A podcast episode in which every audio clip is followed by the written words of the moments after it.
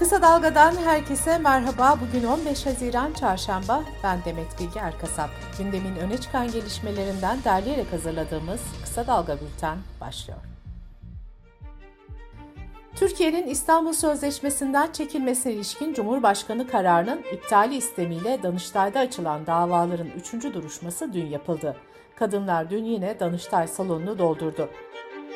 İyi Parti Genel Başkanı Meral Akşener adına duruşmada bulunan İyi Parti Kadın Politikaları Başkanı Ünzile Yüksel, sözleşmenin fesinden cesaret alan erkeklerin 6284 sayılı kanunun iptal edilmesi için broşür dağıttığına dikkat çekti. Yüksel, bu cesareti nereden buluyorlar diye sordu. Türkiye Gazeteciler Sendikası İstanbul Şube Başkanı Banu Tuna ise taciz edilen, dövülen, öldürülen kız kardeşlerimizin haberlerini artık yapmak istemiyoruz dedi.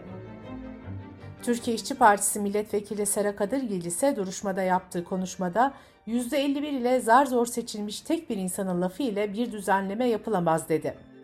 Daire Başkanı Yılmaz Akçil Kadıgil'i Cumhurbaşkanı'nın şahsına yönelik sözleri kullanmaması gerektiği konusunda uyardı. Sera Kadıgil ise ama o bize sürtük diyor Sayın Başkan kusura bakmayın karşılığını verdi. CHP Genel Başkanı Kemal Kılıçdaroğlu partisinin grup toplantısında hükümetin ekonomi politikalarını eleştirdi. Temiz siyaset istiyorsanız bize katılım vurgusu yapan CHP lideri Diyarbakır'da 20 gazetecinin gözaltına alındığını, basın ilan kurumunun Evrensel'e bin, Yeni Asya'ya 864 gündür ilan vermediğini hatırlattı. Kılıçdaroğlu gazetecilerden ne istiyorsunuz diye sordu. Sarayda herkesin karnı tok duyan Kılıçdaroğlu kendisine yönelik eleştirilerle ilgili de şu ifadeleri kullandı.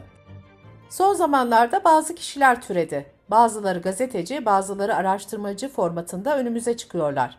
Kelle koltukta muhalefet yapan bana muhalefet nasıl yapılır öğretmeye çalışıyorlar.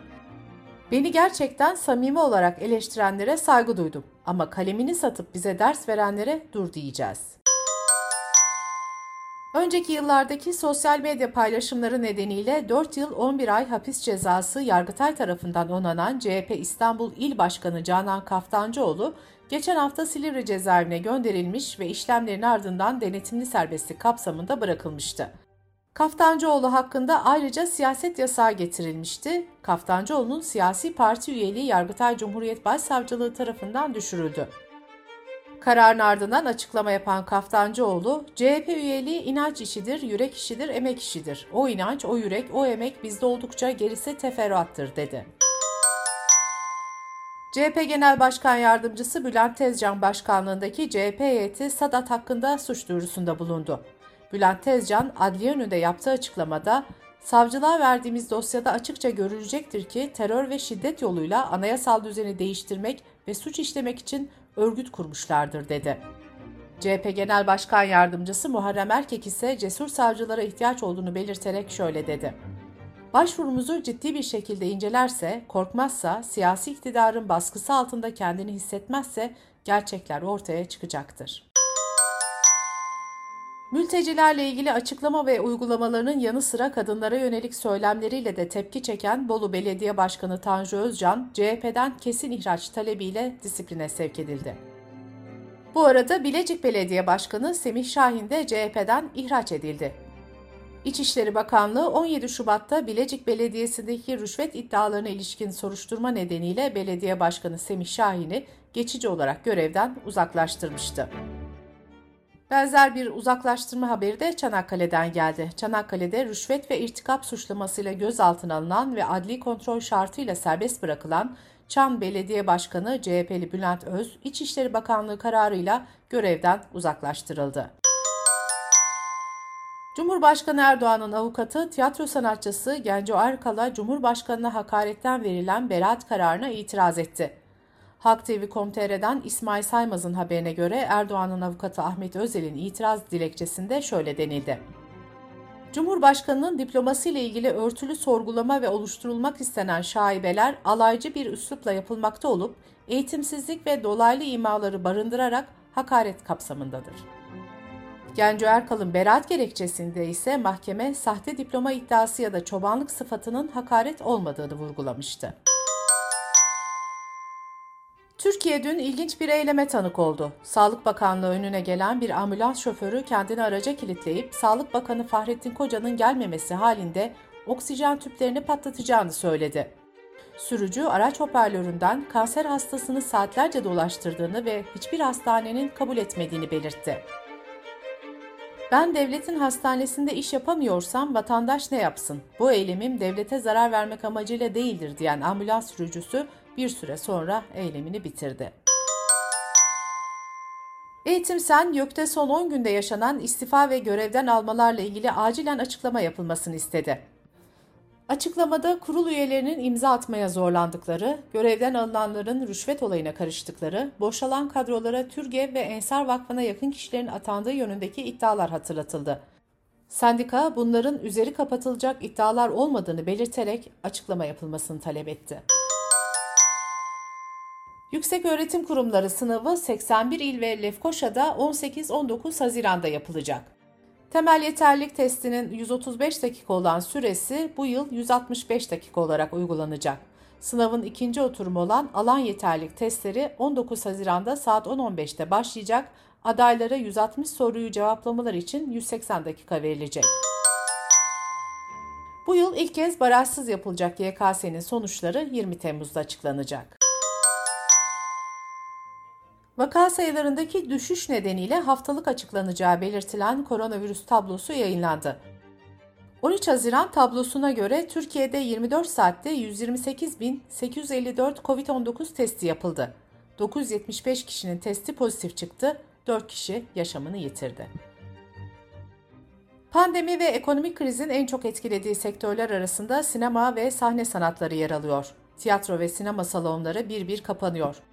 Türkiye İstatistik Kurumu verilerine göre tiyatro salonu sayısı 2020-2021 sezonunda bir önceki sezona göre %44 azaldı. Türkiye genelindeki sinema salonu sayısında da geçen yıl %11.1 azalma oldu.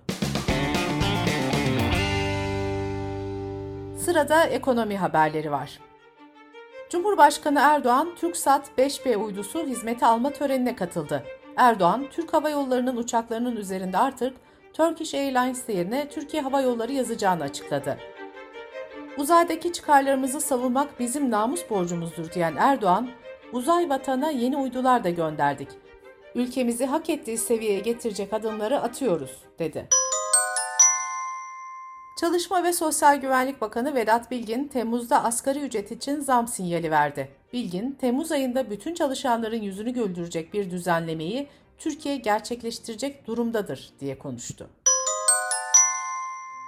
Türkiye İstatistik Kurumu verilerine göre yumurta üretimi Nisan ayında bir önceki aya göre %4 azaldı. Mart ayında bir önceki yılın aynı ayına göre %14 düşen içme sütü üretimi ise Nisan ayında da düşüşünü sürdürdü. Nisan'da %6.6 gerileyen içme sütü üretimindeki düşüş, Ocak-Nisan döneminde ise geçen yılın aynı dönemine göre %9.3 azaldı. Dış politika ve dünyadan gelişmelerle kısa dalga bültene devam ediyoruz. Geçen ay Türkiye'ye seyahat uyarısı yapan İsrail'den önceki gün yeni bir açıklama gelmiş ve İran'ın Türkiye'de İsrail vatandaşlarını hedef alabileceği gerekçesiyle vatandaşların İstanbul'dan ayrılması istenmişti. Kudüs'te bulunan gazetecilere konuyla ilgili açıklama yapan üst düzey bir İsrailli yetkili İstanbul'da İsraillere yönelik olası bir saldırı ya da adam kaçırma eylemine karşı operasyonun sürdüğünü söyledi. Kısa Dalga yazarı Can Ertuna'nın aktardığına göre aynı yetkili, Türk güvenlik yetkilileriyle istihbarat paylaşımı konusunda eşgüdüm halinde çalıştıklarını da vurguladı. Türkiye Dışişleri Bakanlığı ise bazı ülkelerin Türkiye'ye seyahat uyarısı yayınlamasına tepki gösterdi. Bakanlık sözcüsü Tanju Bilgiç, söz konusu uyarıların farklı uluslararası gelişmelerle ve sahiplerle bağlantılı olduğu düşünülmektedir, dedi. Halkbank'ın İran yaptırımlarının delindiği gerekçesiyle ABD Anayasa Mahkemesi'ne verdiği temiz dilekçesiyle ilgili süreç devam ediyor. Son olarak dilekçeye itiraz edebilmesi için savcılığa ek süre tanındı. Anayasa Mahkemesi savcılığı haklı bulursa dava devam edecek. Halkbank, ABD Anayasa Mahkemesi'ne yaptığı başvuruda hem federal mahkeme hem de istinaf mahkemesinde aleyhlerine alınan kararların hem uluslararası hukuk hem de Amerikan yasalarının ihlali olduğunu öne sürmüştü. ABD'nin eski başkanı Donald Trump seçim sonuçlarını kabul etmediği süreçte düzenlenen kongre baskını ile ilgili davayı tam bir düzmece olarak niteledi. Dünya çapında maymun çiçeği alarmı sürerken Avrupa Birliği 110 bin doz aşı alacağını açıkladı. Avrupa Komisyonu'nun açıklamasına göre şu an için AB ülkelerinde yaklaşık 900 civarında maymun çiçeği vakası tespit edildi. Dünya genelindeki vaka sayısı ise 1400 civarında. Bültenimizi kısa dalgadan bir öneriyle bitiriyoruz. Eşit Haklar için İzleme Derneği ve Kısa Dalga İşbirliği'nde hazırlanan Yasaksız Meydan'da Susma platformundan Sonay Ban, kültür ve sanat etkinliklerine getirilen yasaklamaları anlatıyor. Yasaksız Meydan'ı kısa dalga.net adresimizden ve podcast platformlarından dinleyebilirsiniz. Gözünüz kulağınız bizde olsun. Kısa Dalga Medya.